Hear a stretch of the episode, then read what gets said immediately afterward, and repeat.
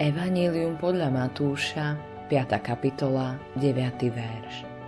Blahoslavení, ktorí tvoria pokoj, lebo synmi Božími oni budú sa volať.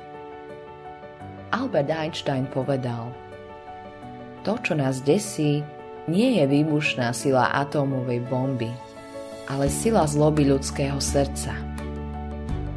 Ježíš vyhlásil – blahoslavení, ktorí tvoria pokoj, lebo synmi Božími oni budú sa volať.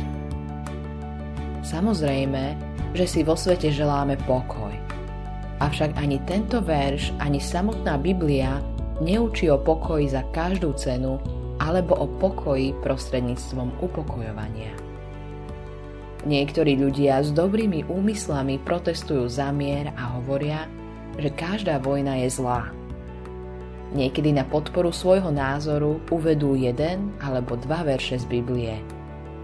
Ale to nie je to, čo mal Ježiš na mysli vo vyššie uvedenom verši. Biblia učí, že je čas na pokoj a áno, je aj čas na vojnu. Napriek tomu je smutné, koľko vojen tento svet pozná. Podľa niektorých odhadov bolo za posledných 4000 rokov len necelých 300 rokov bez veľkej vojny. Zdá sa, že mier je len slávnym okamihom v dejinách, keď sa všetci zastavia, aby si nabrali nové síly.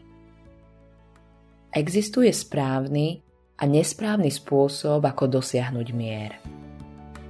Mier môžeme zažiť, ale nie ľudskými prostriedkami.